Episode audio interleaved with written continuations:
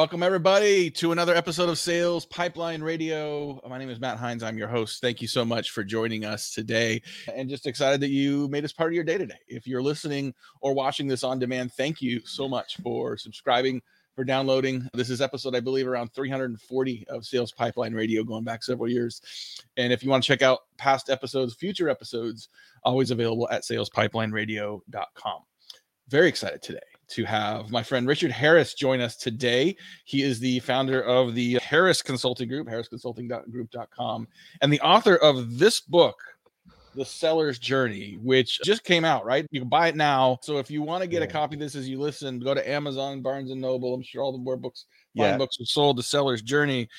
Richard, I've known you for a long time. You've been doing this for a long time. You've been writing, speaking what about this topic was important enough to write a book? It's interesting because there's already so many sales books, and part of me was had the imposter syndrome of, oh, great, here comes another sales book, right? And I eventually got over that after a while. And I wanted to tell it in a slightly different way. The couple things that have been coming up over the last several years, not just because of AI, is feels like there's this lack of humanity in sales right? And it comes and goes right? Like mm-hmm. i think we saw you know when covid hit i think we saw a lot of humanity come back into the real world in a lot of ways and into sales. And then of course as things opened back up and we got back to selling and we had all this great fundraising it was another mad dash and rush to automation which i think is also what's happening now. So it was sort of interesting that i started writing this as the ai was coming on. A lot of the tools that are out there now aren't were just being built they weren't quite ready so that was a big piece was about the humanity piece. I talk a lot about you know me i talk a lot about mental health and mental health and sales so i wanted to write about you know well, what is it like? The first section is called yes i'm in sales. Let's be proud of what we do. That doesn't mean we need to be arrogant but we can be proud. And then i wanted to give away some tactics. There's 13 tactics in the book of like what do you do when it's procurement that you're talking to and how do you prevent discounting conversations from going so deep into the discount, like real tactical stuff. So mm-hmm. I put it together as part mindset and then tactical because I feel like those are the two things I know the best in, in, that realm. So that that's what prompted it. I just felt like this little piece that was missing. I appreciate it. I didn't know what I was going to get when I got my copy, and I got this very accessible, easy to read book. You talk about practical. I mean, there are email templates in here. There are mm-hmm. voicemail scripts. There's mm-hmm. how to set up calendar invites and what to mm-hmm. write in the invitation subject line. I mean, mm-hmm. great best practices throughout this book. When. I asked you, however, what we should call this episode, I think you said some version of the buying experience is a lie. Not that, so it's not the buying experience. The buyer's journey is a lie. There is there is no buyer's journey. There's a seller's journey that we create often with marketing right? And you're, you're a marketing guy, you know, and you need these people to come through this journey with the ability to have an amazing experience, right? There's a buyer's experience that matters. There's no such thing as a buyer's journey. Even for all those people who say, well, what about they're 70 way 70% of the way down the pipe through the rabbit hole before they talk to a salesperson. It's the same thing. It's about an experience. And even before, even before they decided to Google you or however they mm-hmm. found you, mm-hmm. they had some crappy experience. Mm-hmm. They had an experience that they said, I need to resolve this pain. Right. And if you think about it, Matt, how many apps do you have on your phone that you don't use? It's the majority of them. It's like right. dozens. Right. And either A, they're no longer helpful, or right. B, we've gotten lazy and we haven't deleted them, or C, they're terrible experiences. Right? Like I got a ton of game apps on my phone that I don't use. I might if I get stuck in an airport, or but there are tons of things on there that were just horrible experiences. So there's no such thing as a buyer's journey. It's just a buyer's experience. Hence the title of the book, The Seller's Journey. I love the way you phrase that. Thank you so much for talking today on Sales Pipeline Radio with Richard Harris, the author of this fantastic new book, The Seller's Journey. And you can see it if you're watching on video right on his shirt is the neat selling method. And I love the clarity and the simplicity of this. There's too many methodologies out there with like 16 D's and four C's, mm-hmm. and just it gets a little more complicated. I think we need to make mm-hmm. it talk about the origin story of neat selling and then yeah. if you could unpack what NEAT stands for that'd be great yeah so the origin story was me 13 years ago trying to figure out how am i going to differentiate myself the blue Miller Heiman was out there and i think ANUM was the new one back in like 2010 and 11, yeah. right? You remember? Yeah, yeah, right? And it was good, right? Authority, need, urgency, and money, right? Like that was cool. And I was just trying to come up with something different. And I came up with this N A T E, which was NATE, which was need, access to authority, economic impact, and timeline. And I was going to have this little character named Nate. And then I was playing around with it and I was like, oh, I could spell the word neat. Mm-hmm. And that kind of felt like it resonated. I liked the idea that talked about need 1st Mhm. economic impact of that need. What is the economic impact that someone feels today, right now, because of the pain they have, which is different than ROI, which is about some future mystical crystal ball stuff that nobody believes. Then A is access to authority, and T is timeline. So need, economic impact, access to authority, and timeline. And then I realized, oh, cool, I can make it a compass. The N goes where north goes, E goes where e- east goes. And then I put A at the bottom and T at the left. And the reason it became a compass wasn't just because of that, but because you don't have to follow it in any particular order. You don't have to start with need, Right. right? Sometimes you get on a call and it's actually the decision maker, right? It is the VP or the CEO or the SVP or whatever. So sometimes you're actually talking with access to authority, right? Because it's not about authority anymore. Nobody's making a decision by themselves. Everybody is making decisions from the valley of fear and death, feeling like they're Mhm. going to get ambushed on all sides, not only from the salesperson, but also their team and their leadership for making a bad decision. Right. And so there's this access to authority, and authority doesn't mean one person. You're never going to get to the one person Right. early. So anyway, so that's where it came from. That's the quick version of it. And so it's a compass because I want people to know you can kind of start wherever you need to go. Sales conversations can't be rigid. Mhm. So it's just neat because I could trademark, I could register it, and it made sense. So It makes sense, and I- it's very clear. It gets right to the heart of what's most important, and I think it works it really well. I've spent most of my career as a marketer in the last 15 years since I've had my consulting firm. I'm in more of a selling capacity now, and I Yeah. realize just how important just good selling is Yeah. for not only setting up great long-term relationships with your clients, but also just being human. Um, Yeah. and respecting the process, respecting the buyer, demanding respect for yourself as a seller as well. It's one of the reasons I Yeah. really, really happy that as I read through the book, I got to this chapter that says it's called Sales is Always Personal.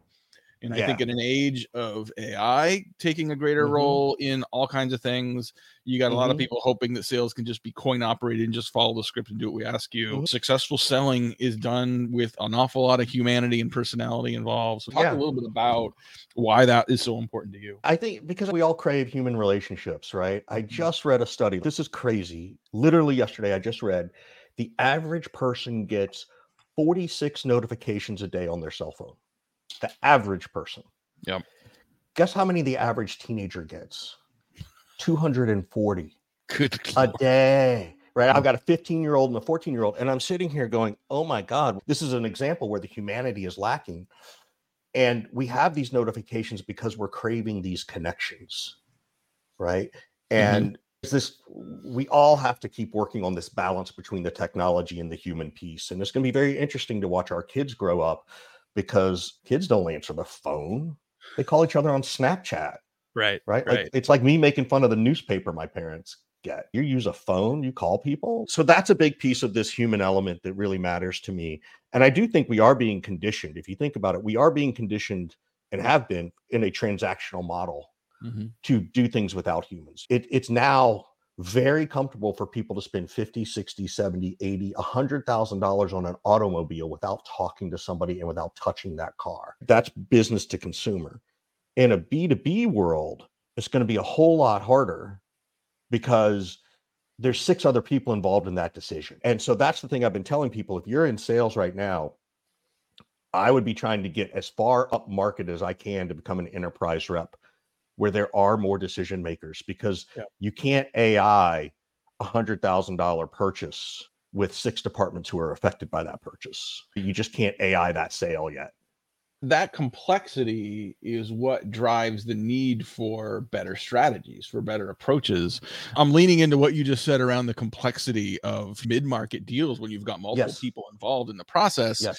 Some research that i saw recently it just reinforces a number that i've seen over and over the years which is sellers usually aren't engaged until about 70% of the buying process is done. And what's happening from 0 to 70 typically is the buyers internally deciding what is priority, deciding which priorities they need to pursue, reaching consensus on what problems to solve and why so that they actually then go and identify do you solutions. Believe that? I hear this mm. study all the time. Really believe it's 70%? Really? What was the last purchase you made where you felt like you were 70% of the way down? And I'm not talking about a consumer purchase. I'm not talking about buying a, t- a flat screen TV. Yeah. You know, I, I have a hard time believing that number. And it could just be me. Maybe I'm just biased and I don't want to believe it. I I guess I do buy the 70%, but more importantly, I buy what's behind it which is I can sit here and say, I want to be a trusted advisor and I can champion an outcome that's represented by my product or solution. What I mm-hmm. can't do is convince that group of buying committee members that they should prioritize my outcome versus 14 other things they could focus on. Because right. that's not a decision to use me versus someone else. It's not just about accentuating the commercial insider or reframe of a problem for my thing. It's a business decision across multiple potential focus areas. And yeah, that in a large organization, that is a big and ongoing conversation. And I think what they're saying is that's part of the buying journey is someone just deciding that they're going to commit the change and deciding as a group that they're going to pursue this project or this outcome versus the many other things they could be doing. I have no data, so I'm just being snarky, Richard.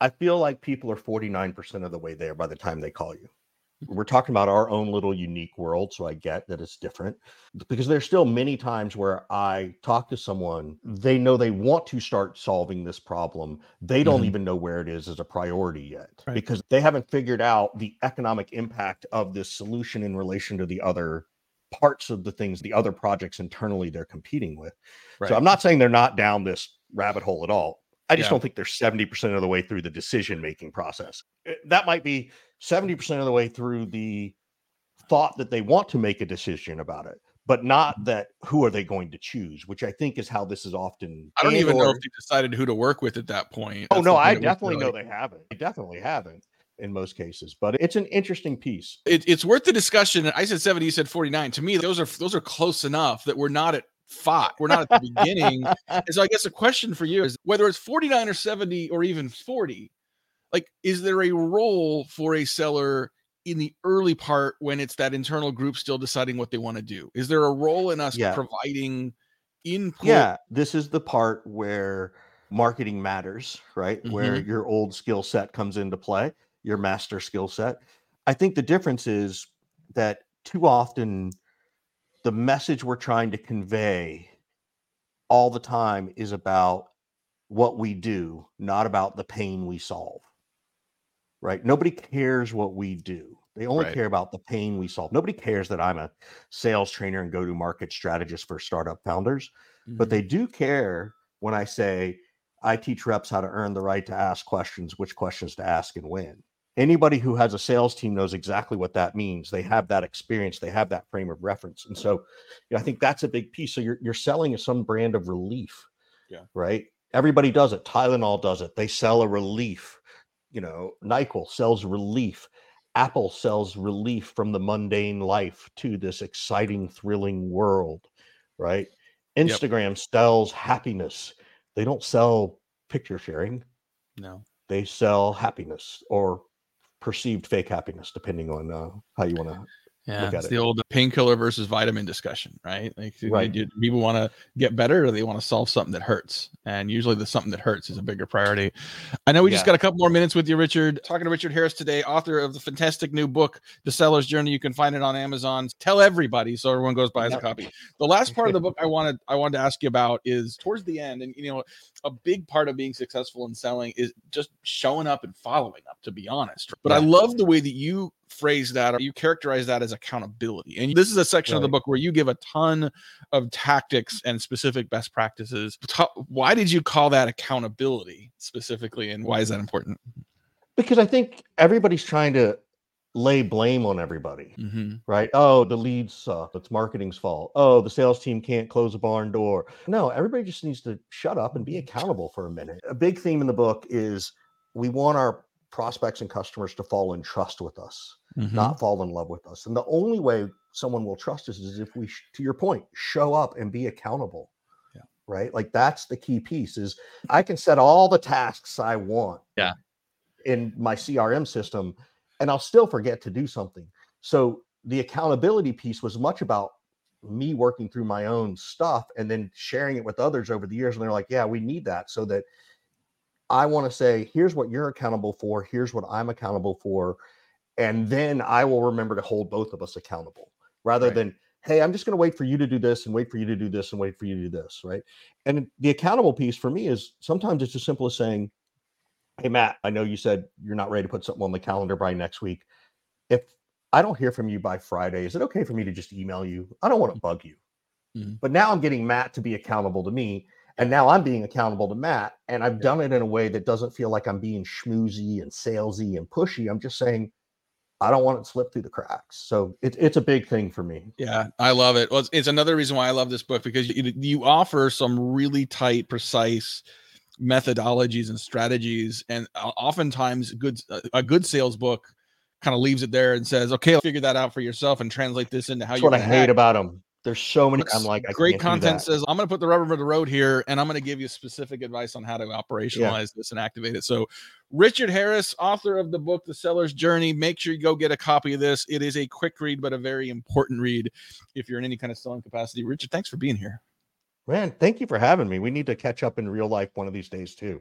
We need to do that. I'm in my uh, basement. You've got a beautiful looking setup behind you with just tons of copies of the book, nicely merchandised yeah. all over. I love it. Thanks everyone for watching and listening today. Look forward to seeing y'all next week. Until next week, my name is Matt Heinz. We'll see you next week on Sales Pipeline Radio. Thanks. Thanks, everybody.